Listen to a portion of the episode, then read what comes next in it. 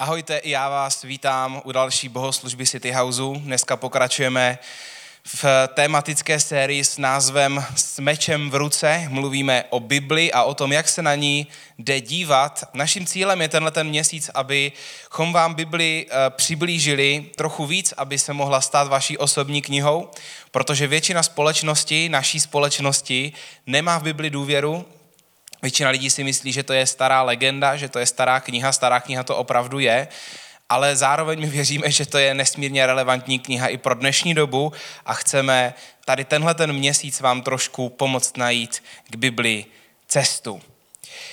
A já dneska budu mluvit o tom, co dělat, když Bible nedává smysl. Myslím si, že to je kázání, které eh, eh, je relevantní a může být relevantní pro každého z nás, protože každý z nás se někdy dostaneme do situace, do momentu, kdy nerozumíme tomu, co se v Biblii píše a dokonce vám řeknu i to, že některým místům pravděpodobně nikdy nebudeme rozumět. A je to tak, protože Bible není jednovrstevnatá kniha, ani to není, eh, když bych to přirovnal k jídlu, tak Bible rozhodně není žádné jídlo z fast foodu, ale je to spíš takový pořádně propečený steak s hodně oblohou a je tam strašně moc chutí. Musí si člověk najít cestu k Pánu Bohu a musí si taky nacházet cestu k Božímu slovu, k Bibli.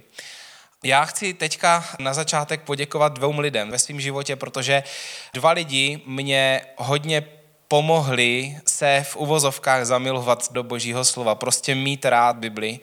A víc jsem díky nim pochopil, jak moc je Bible důležitá pro můj život. Ten první člověk je Pavel Harabus, je to pastor církve, místní církve a poštolská církev v Brno což je vlastně eh, církev, která nás vyslala jako City House a které jsme byli, ten zakladající tým, jsme byli součástí tady téhleté církve. Byl to můj pastor několik let. Svým příkladem a tím, jak moc on se v životě řídí Biblí a jaký k ní má vztah, tak mě hodně inspiroval. A druhý člověk je Lukáš Targoš, člověk, který pastor taky z Hradce Králové, člověk, kterého tady občas i vídáte v City Houseu. Lukáš toho má nesmírně moc načteno a zároveň má skvělou, brilantní mysl a taky mě hodně inspiruje svým přístupem, tím, co ví a tím, jak obecně nad Biblí přemýšlí. A takže díky Pavle a díky Lukáši. Já chci říct, že každý z nás může mít takovýho člověka, je skvělý, když máme takovýho člověka, který nás inspiruje na cestě víry. Dneska budu mluvit o tom, jak Bibli přistupovat, aby dávala smysl. Minulý rok už to bylo v karanténě, tak jsme víc mluvili o tom, jestli je Bible pravdivá nebo ne. Já se dneska už tady tomuhle tomu úplně věnovat nebudu. Tahle ta série se jmenuje S mečem v ruce a ten meč má opravdu symbolizovat zbraň. Má to symbolizovat zbraň, kterou používáme v boji v naší mysli proti nejistotě, proti strachu, proti úzkostem, proti věcem, který stojí proti nám v naší mysli. A strašně důležitý je, pokud to je meč, jestli ho vůbec umíme vytáhnout z obalu a jestli s ním taky umíme zacházet, protože držet meč v ruce je jedna věc, ale zacházet s ním je druhá věc. To, že dneska Bibli lidé nedůvěřují, nesmíme se divit. Já se upřímně tomu vůbec nedivím, protože v historii lidi si hodně vykládali Bibli tak, jak chtěli, ale ještě více tak, jak se jim to zrovna hodilo a pouze pro svůj vlastní prospěch. A pokud s Biblí pracujete nepoctivě a povytahujete si větu po větě z různých míst bez kontextu věty, tak si můžete ospravedlnit v podstatě cokoliv, a, a my se dneska podíváme na to, jak se k Bibli chovat tak, aby se tohle to nedělo, abychom si nepovytahávali věci, které se nám zrovna hodí pro náš vlastní prospěch, ale abychom viděli Bibli tak, jak byla napsaná, abychom se tak jí učili rozumět.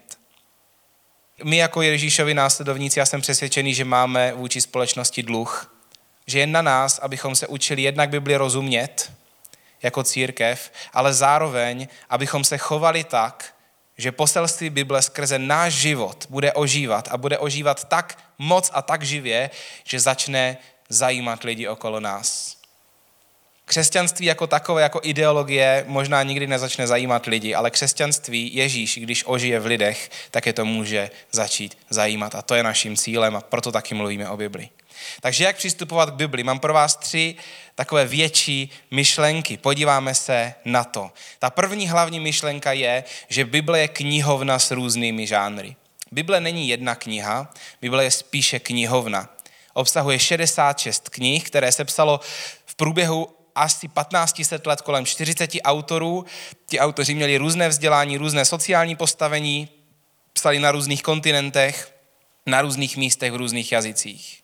A první výzva vlastně přichází tehdy, když si uvědomíme, že je potřeba jinak číst ty různé žánry. Že nemůžete stejně číst starozákonní příběh, eh, kde je zapsáno to, že se něco stalo a často tam není napsáno explicitně, jestli to je špatně nebo není špatně, prostě je to konstatováno, že se to stalo. A jinak budeme číst eh, třeba starozákonní píseň písní, což je milostná poezie. Jinak budete číst báseň, jinak budete číst příběh, jinak budete číst dopis, a jinak budete číst poezii je to přirozené, je to normální, ale je důležité tady tohleto o Bibli vědět a je důležité, když čtete nějakou knihu, abyste věděli, co to je za žánr. Protože Bible obsahuje spoustu žánrů a teďka si dáme takový malý přehled Bible, takový rychlý průlet Biblí, opravdu hodně, hodně rychlý. Začneme ve starém zákoně, která začíná Tórou, což je prvních pět knih Mojžíšových, židovská písma. První kniha Mojžíšova se jmenuje Genesis. Prvních jedenáct kapitol Genesis je o stvoření člověka a potopě. Ale je to z pohledu většího příběhu a toho, jaký byl prvotní záměr Pána Boha s člověkem a taky o tom, jakou si člověk zvolil cestu. Jsou to příběhy o pokušení, žádostivosti, náklonosti člověka ke zlu. Od 12. kapitoly Genesis potom začíná příběh Izraele. Člověk si zvolil svoji cestu, byl vyhnaný z ráje a pán Bůh se trošku jakoby stahuje do ústraní a vybírá si, že bude eh, se projevovat a ukazovat světu skrze jeden národ. Izrael má hodně jedinečný vztah s Bohem. Pán Bůh jim na začátku říká, pokud se budete držet dobrých rad, které vám dávám, bude se vám dařit dobře. Pokud se jich nebudete držet, nebude se vám dařit dobře. Říká jim dopředu, jak to bude. A ono to tak potom opravdu je. Začíná koloběh. Chvíli Pána Boha poslouchají, daří se jim dobře, když se jim daří dobře, potom na Pána Boha zapomenou. Pak se jim daří zlé, volají k Bohu, Pán Bůh je vysvobodí, oni jsou chvíli rádi a pak si zase začnou dělat věci po svém. Není to jako s náma občas.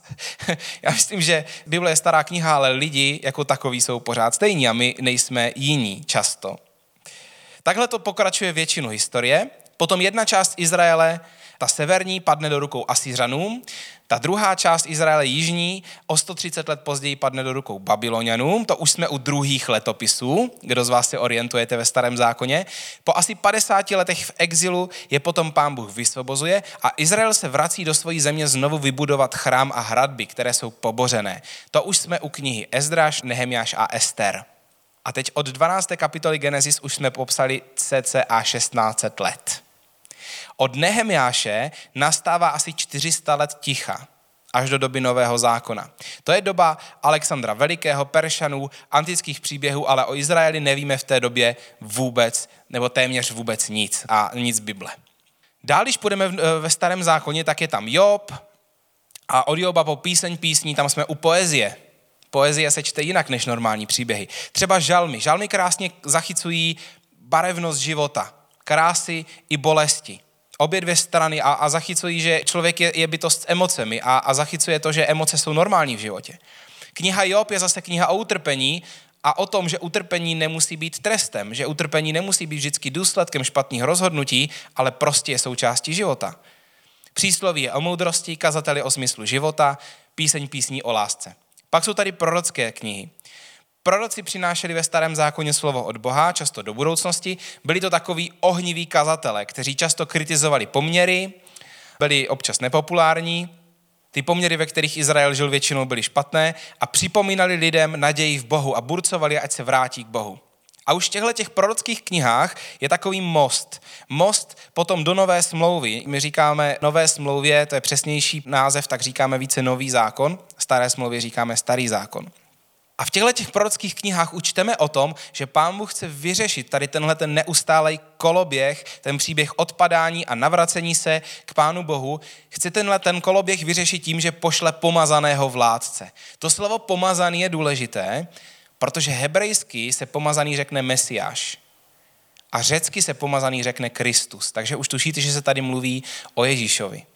Ve starém zákoně je okolo 300 zmínek o Ježíšovi a o tom, že přijde toto mezidobí ve staré smlouvě, od chvíle, kdy se člověk rozhodl, že, že chce znát dobré i zlé, tak pán Bůh už začal plánovat, že pošle svého syna, že pošle pomazaného vládce, že pošle Ježíše, což je hlavní postava celé Bible. O tom ještě víc budeme mluvit. To, co je zajímavé, je, že Ježíš přišel nenadále, přišel překvapivě. Po dlouhých 400 letech se pán Bůh ukáže mladé dívence jménem Marie a řekne jí, že se jí narodí dítě. To by nebylo na tom by nebylo nic tak zajímavého, kdyby to nebylo dítě, eh, které se narodí bez příčinění muže. Taky se objeví muž ve velbloudí srsti, který se jmenuje Jan Křtitel, nebo jmenuje se Jan a říkal jsem mu Jan Křtitel, který rozhlašuje najednou, že Boží království je blízko. Dovedete si představit, jaký poprask to způsobilo, jaké protažené tváře a zdvižené obočí to způsobilo, především u náboženské elity, protože bylo ticho v podstatě 400 let.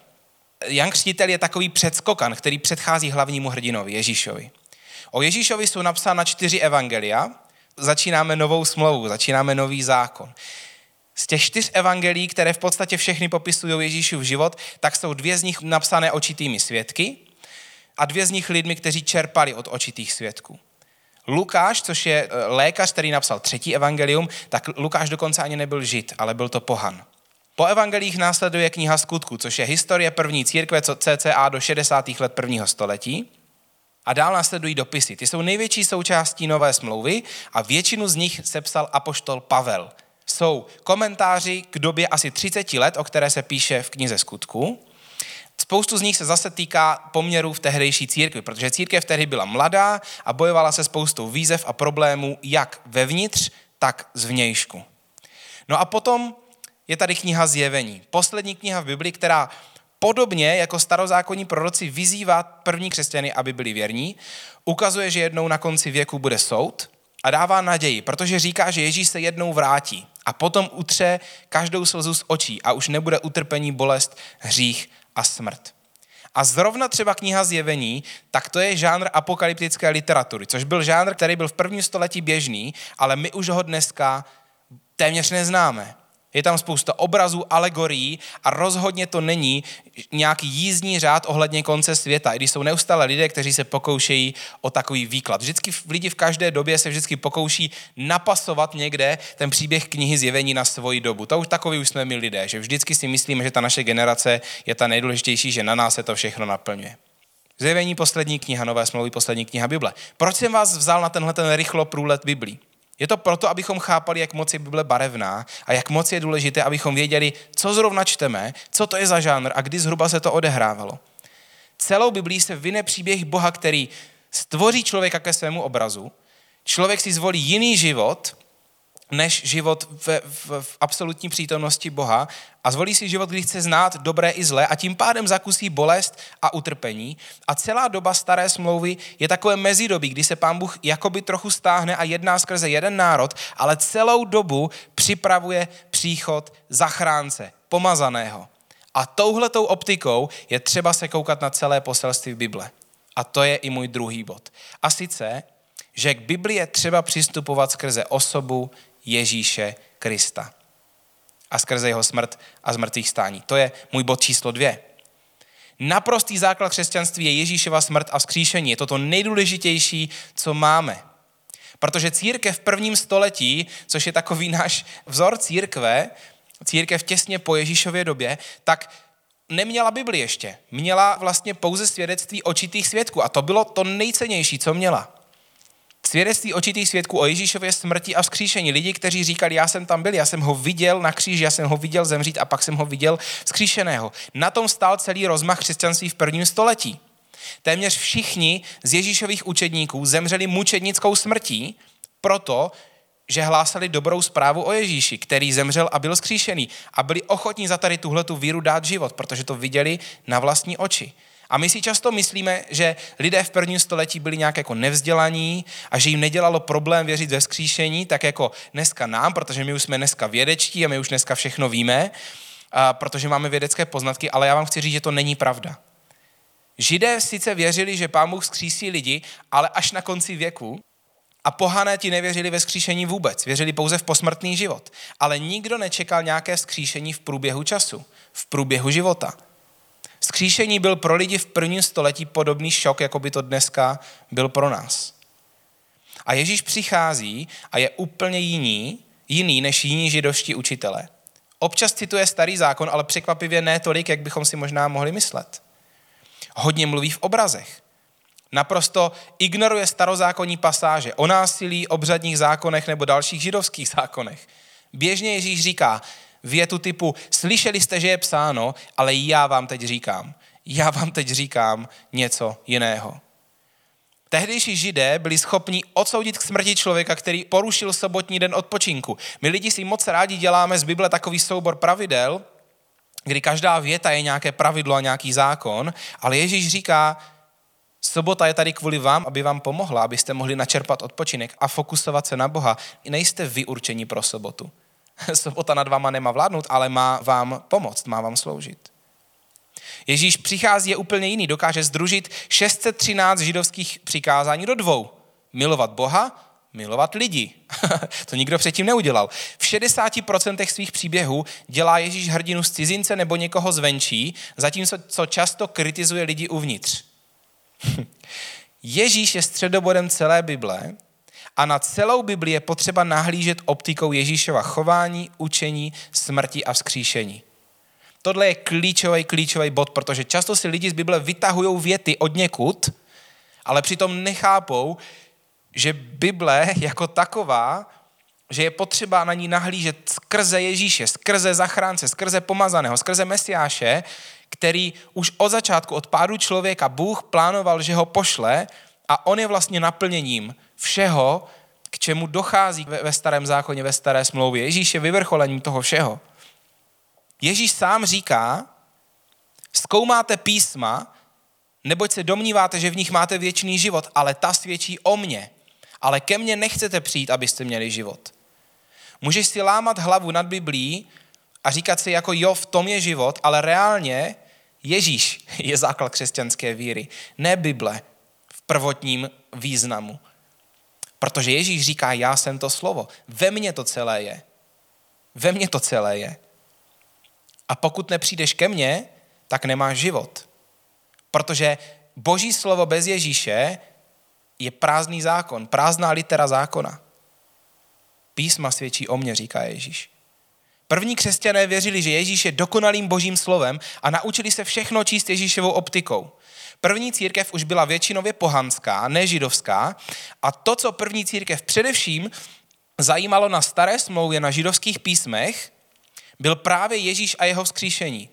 Bylo to tak, že první církev se začala vlastně, když věděli o Ježíšově smrti a vzkříšení od očitých svědků, tak se začali dívat zpátky na židovská písma. Židé si mimochodem hodně strážili svůj zákon a moc, moc ho nedávali číst nikomu jinému, ale vlastně křesťané první církev se začali dívat na starou smlouvu, na židovská písma a začali tam vidět to, že ten Ježíšův příběh je starší, než věděli. Že to někde bylo dlouho předpovídáno, že někde k tomu dlouho ta Ježíšova cesta byla chystaná.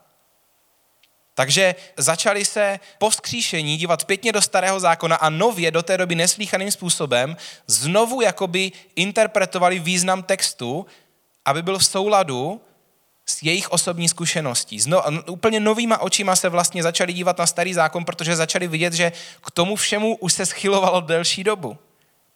A protože první církev začala eh, starý zákon chápat nově a kristocentricky, tak byl vlastně starý zákon připojený ke křesťanským spisům z prvního století, který my dneska známe jako nový zákon a z toho vzniká Bible tak, jak ji známe dnes. Takže celou Bibli vlastně dneska máme hlavně díky historické události vzkříšení. Přesto, na co nám je starý zákon, kromě toho, že to je určitá předehra předtím, než přišel Ježíš? Apoštol Pavel o tom píše takto. Římanům 15.4. Všechno, co bylo v minulosti zapsáno, bylo zapsáno pro naše poučení, abychom díky vytrvalosti a pozbuzení, které je v písmu, měli naději. I ze starého zákona se toho hodně můžeme naučit o nás a o Bohu, protože věříme, že celá Bible je inspirovaná Bohem. Věříme, že každý písatel Bible byl inspirovaný Bohem eh, k tomu, aby napsal svým jazykem a se svojí osobností to, co pán Bůh považoval pro nás za důležité. Spoustu lidí, který znám, ale bojují s nějakými, a já se občas tím bojuju taky, nebo kladu si otázky ohledně násilí ve starém zákoně. Tohle je častý argument lidí, kteří nedůvěřují Bibli, sice že oslavuje násilí, ale Bible nikde neoslavuje násilí. Pán Bůh ve starém zákoně jednal skrze jeden národ Izrael, který byl obklopený hodně drsnými nepřáteli a hodně krutými národy a tam šlo o holé přežití. Tam šlo o holé přežití. A kdyby nepřežil Izrael, tak by nemohl přijít Ježíš. Takže násilí při konfrontaci s okolníma národama je potřeba vidět očima té doby. Prostě byla to válka, šlo o holý život a ke konfrontaci, kde šlo o životy lidí, došlo vždycky až v krajním případě, když už to jinak nešlo.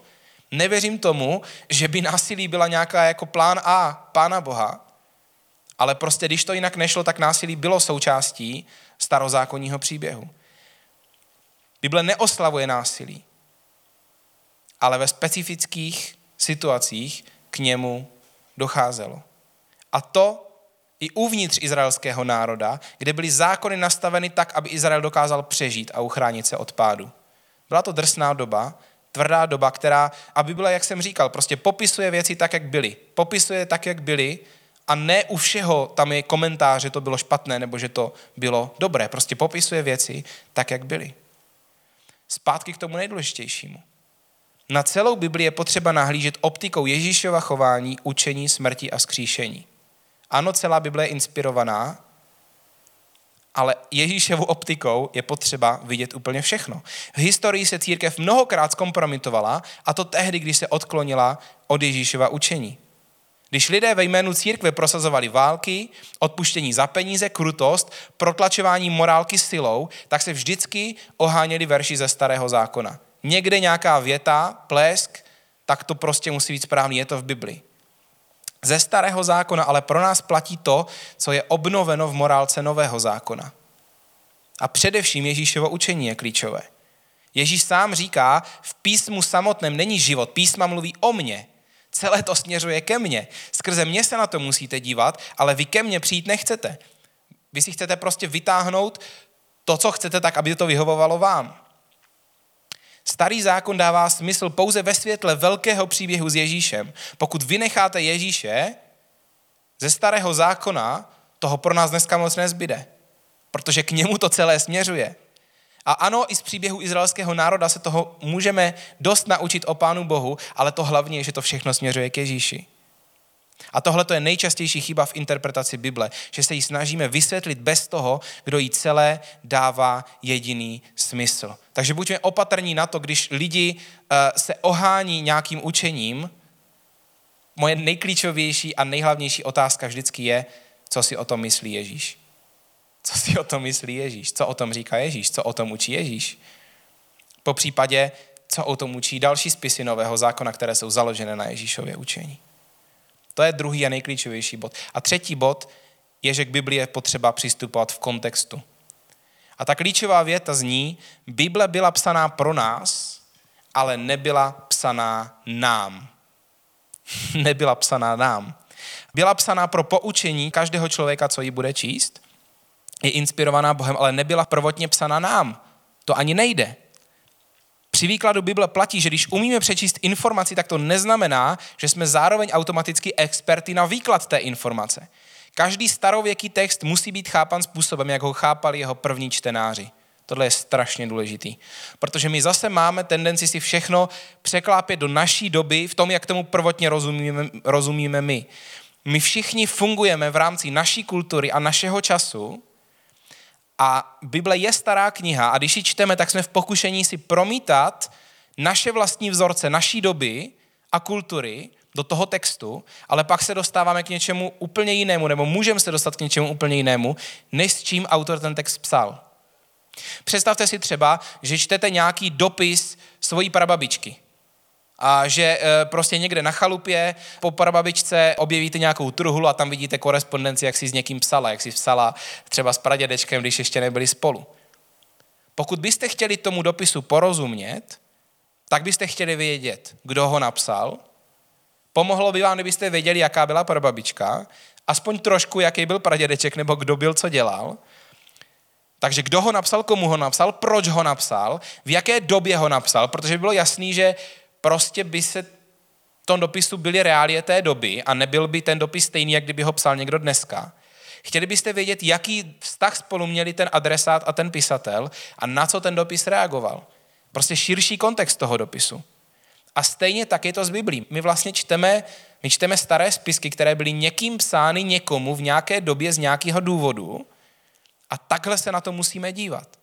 Je to stará kniha s nadčasovými principy A tak je důležité porozumět alespoň trochu době a kontextu, ve které jsou jednotlivé knihy psané. Pokud máte tlustou Bibli doma, tak si vždycky přečtete a, a srozumitelný překlad, aspoň trošku, tak si vždycky přečtěte ten text před knihou kde je alespoň v ekumenické Bibli a ve studijní Bibli, co vím, tak tam jsou prostě texty o tom, o čem ta jednotlivá kniha je a v jaké situaci byla psaná.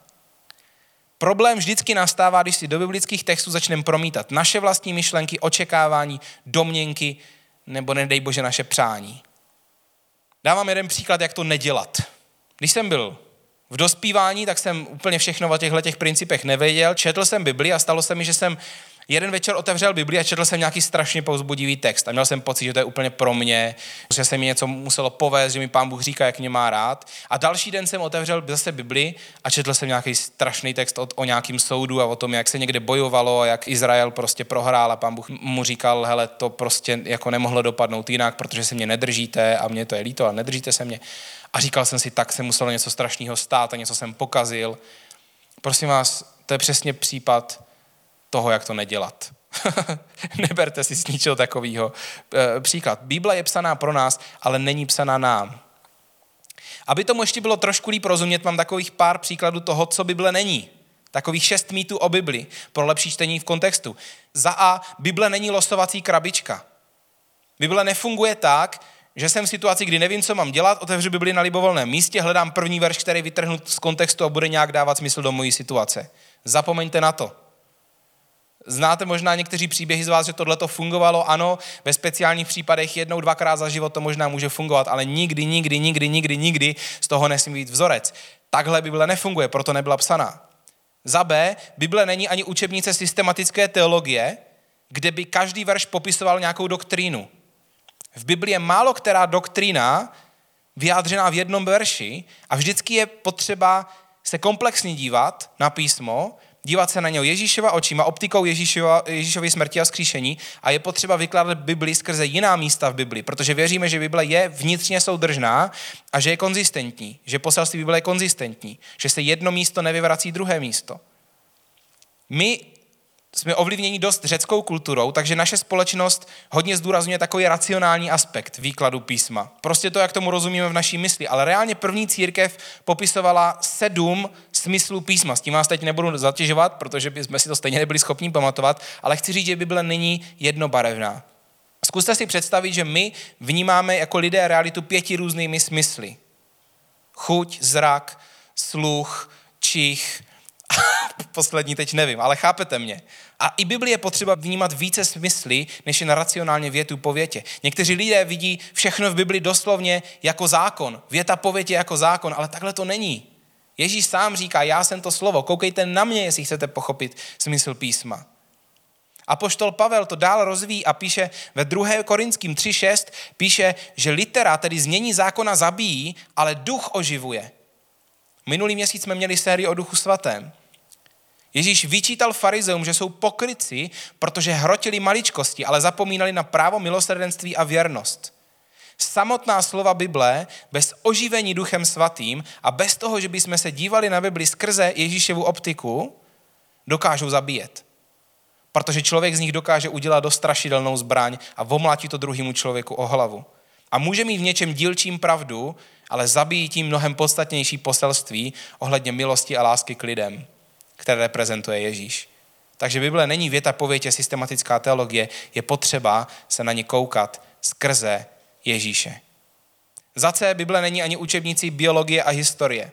Ano, obsahuje spoustu přesných historických údajů, ale její funkce taková není. Třeba první kapitoly Genesis první knihy Mojžíšovi určitě nejsou přesným vědeckým popisem stvoření, tak jak bychom ho napsali v 21. století. O to tam prostě nejde. Ty první kapitoly mají jiný význam, od tomu se dneska nedostaneme, ale prostě nemůžeme se na to dívat tak, jako že my jsme dneska v 21. století a říkáme si, co to tam je napsaný, jak to, že to není napsaný naším jazykem. Stejně tak zjevení, kniha zjevení, poslední kniha v Bibli, není jízdní řád konce světa.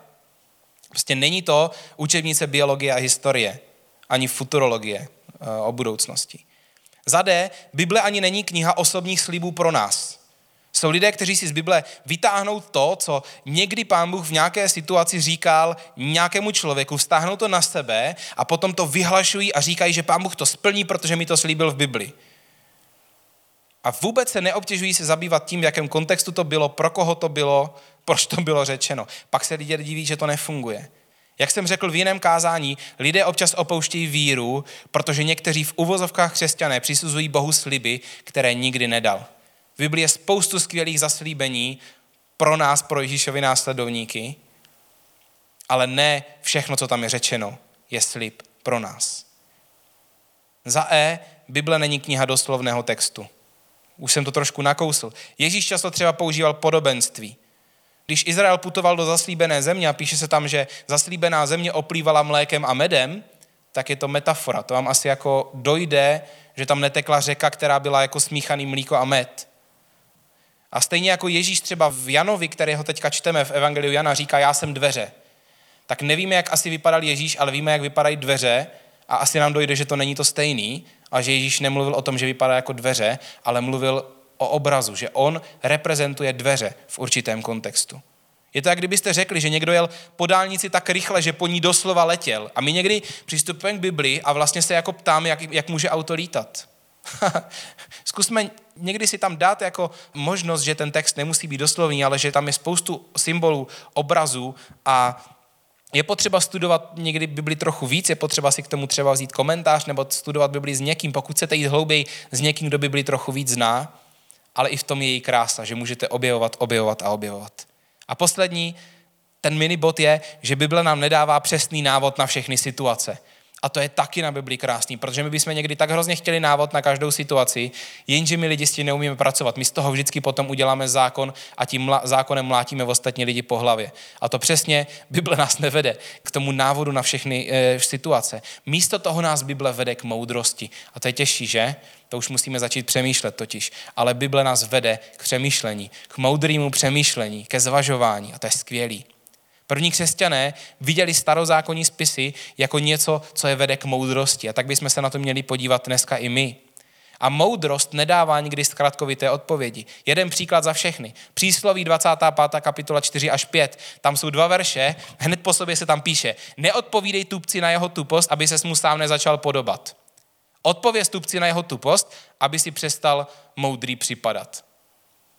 A teďka jako naše mysl někdy si můžeme k tomu přistoupit a říct, tak co teda, mám mu odpovídat nebo nemám? Chceme ten černobílý návod, ale takhle to nefunguje, takhle nefunguje moudrost. Jestliže nás Bible vede k moudrosti, tak nás vede k přemýšlení. Jak to teda je? No platí obojí. Podle toho, co je moudré. Někdy je lepší neodpovědět tupci, neodpovídat a někdy je lepší odpovědět. Moudrost mi dává svolení věci promyslet, té barevnosti a v protikladech života a zvolit to, co je správné a k čemu mě vede Duch Svatý, který je ve mně podle Ježíšova učení. Takže Bible nám nedává přesný návod na všechny situace, nedělá z nás ovce, ale učí nás přemýšlet, učí nás se rozhodovat moudře. Jsme na konci.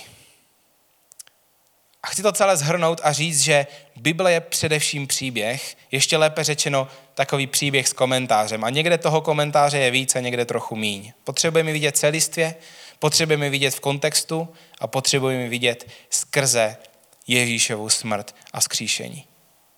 Ježíš si přeje, abychom rozuměli jeho příběhu, ale hlavně si přeje, abychom zjišťovali, jaké místo máme v jeho příběhu my. A to je na Bibli krásné že ji můžeme číst vědomím, že i my, i já a ty můžeme být součástí toho Ježíšova příběhu. Že se Bible může stát naší osobní knihou, kde opravdu jsou věci pro nás. Takže štěme Bibli očima Ježíšova chování, smrti, skříšení bude dávat o hodně větší smysl. Můžete si udělat plán. Já čtu třeba plán, chronologický plán, že čtu spisky podle toho, jak jsou staré. Celou Bibli za jeden rok. Pokud nemáte, stáhněte si na mobil aplikaci YouVersion nebo si kupte papírovou Bibli, vyberte si nějaký uh, srozumitelný překlad. Slovo na cestu je taková parafráze, pokud jste začátečníci, pokud chcete víc studovat, tak je studijní překlad. Čtěte otevřeně a s pokorou, pravidelně, ráno nebo večer, tak jak vám to nejvíc vyhovuje, s modlitbou A to, čemu nerozumíte, si nebojte zaznačit a poradit se třeba o tom s někým, kdo má více zkušeností, nebo můžete použít biblický komentář. Pokud s námi tenhle ten měsíc čtete Evangelium Jana, tak jste už četli tenhle ten týden minulý v Janovi v 6. kapitole ve 35. verši, jak o sobě Ježíš říká, já jsem chléb života. Kdo přichází ke mně, nebude nikdy hladovět a kdo věří ve mě, nebude nikdy žíznit. Obraz zase? Ježíš se přirovnává ke chlebu a říká, kdo přichází ke mně, nikdy nebude mít hlad a kdo věří ve mě, nebude mít nikdy žízeň. Další obraz neznamená to, že už nikdy nebude mít fyzický hlad, ale duchovně budeme nasyceni.